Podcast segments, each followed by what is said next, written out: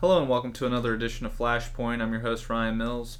Last month, the Trump administration announced that it was ready to modernize the North American Free Trade Agreement, or NAFTA. Several areas of the modernization, as indicated by the administration, include intellectual property rights, labor laws, and environmental regulations. The comment period for the proposed modernization concluded earlier this week. Here to talk to me about AFPM's submitted comments and what the fuel and petrochemical industries hope to see come out of negotiations is AFPM Vice President of Government Affairs, Geoff Moody. Geoff, thanks for joining me. Good to be here. Geoff, let's begin by talking about AFPM's position as a stakeholder in these negotiations. Uh, what opportunities or dangers does NAFTA modernization present to the fuel and petrochemical industries? Well, the first thing we like to point out is how vital energy trade is for the North American market and also uh, petrochemical trade for that matter. Uh, Canada and Mexico are two of our largest trading partners um, in energy. Uh, tens of billions of dollars a year is flowing across the border. Uh, Canada, in fact, is our single largest uh, uh, supplier of crude oil for our refineries. So, really, a, a vital partner in our quest to become energy secure.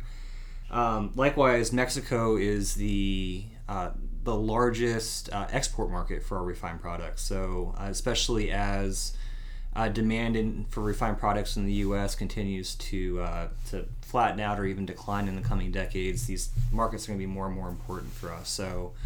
Uh, we see this as an opportunity now to uh, lock in a lot of the, the reforms that have been happening in the energy sector, uh, especially over the last few years. If you look at um, the, the Mexican constitutional reforms uh, to open up and liberalize their energy markets, we see that as a as an opportunity to to ensure our investments are uh, are protected down there um, and actually expanded. Um, and likewise, uh, a lot of different ways we can harmonize uh, regulatory cooperation um, across borders. And so, definitely a lot of opportunity. We're excited about it.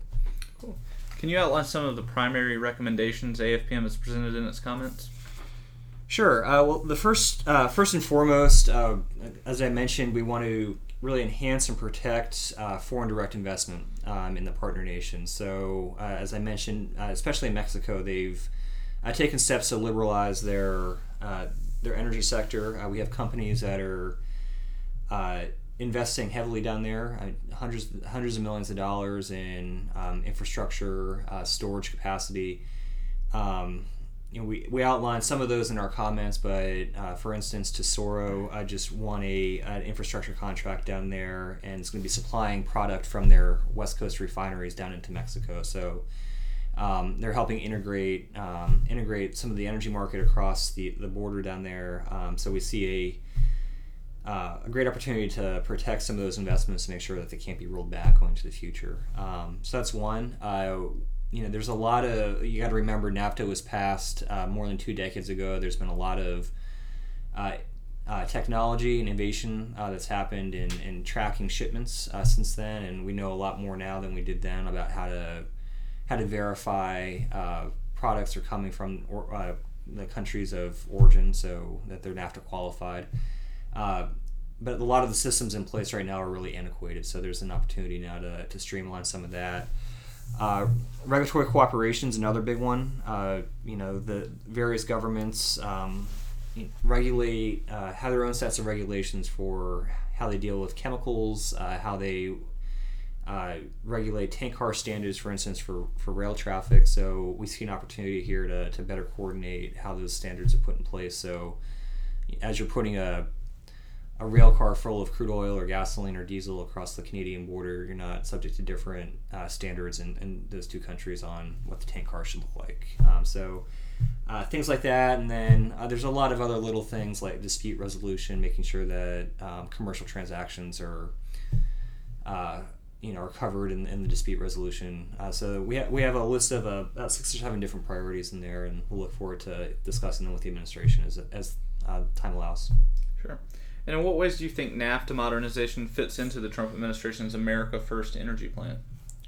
Well, it's a great fit. Uh, we've been saying that the America First Energy Plan uh, requires a few different things. Uh, first is access to resources. Uh, the second is uh, the infrastructure uh, to actually get feedstocks to our refineries and petrochemical plants, and then the ability to transport those products to the consumer. Um, so infrastructure. Uh, and then third is really a really a sensible regulatory tax and trade environment. So um, you know, as we uh, try to become more competitive in a global market, we're going to need uh, our, our, trade policy to facilitate that. And so, um, as we as we look at NAFTA um, and ensuring that some of these investments can keep happening, that our refiners and petrochemical members can export to to Canada and Mexico, um, that only strengthens us as a country. Well, Geoff, thanks for joining me. Thank you.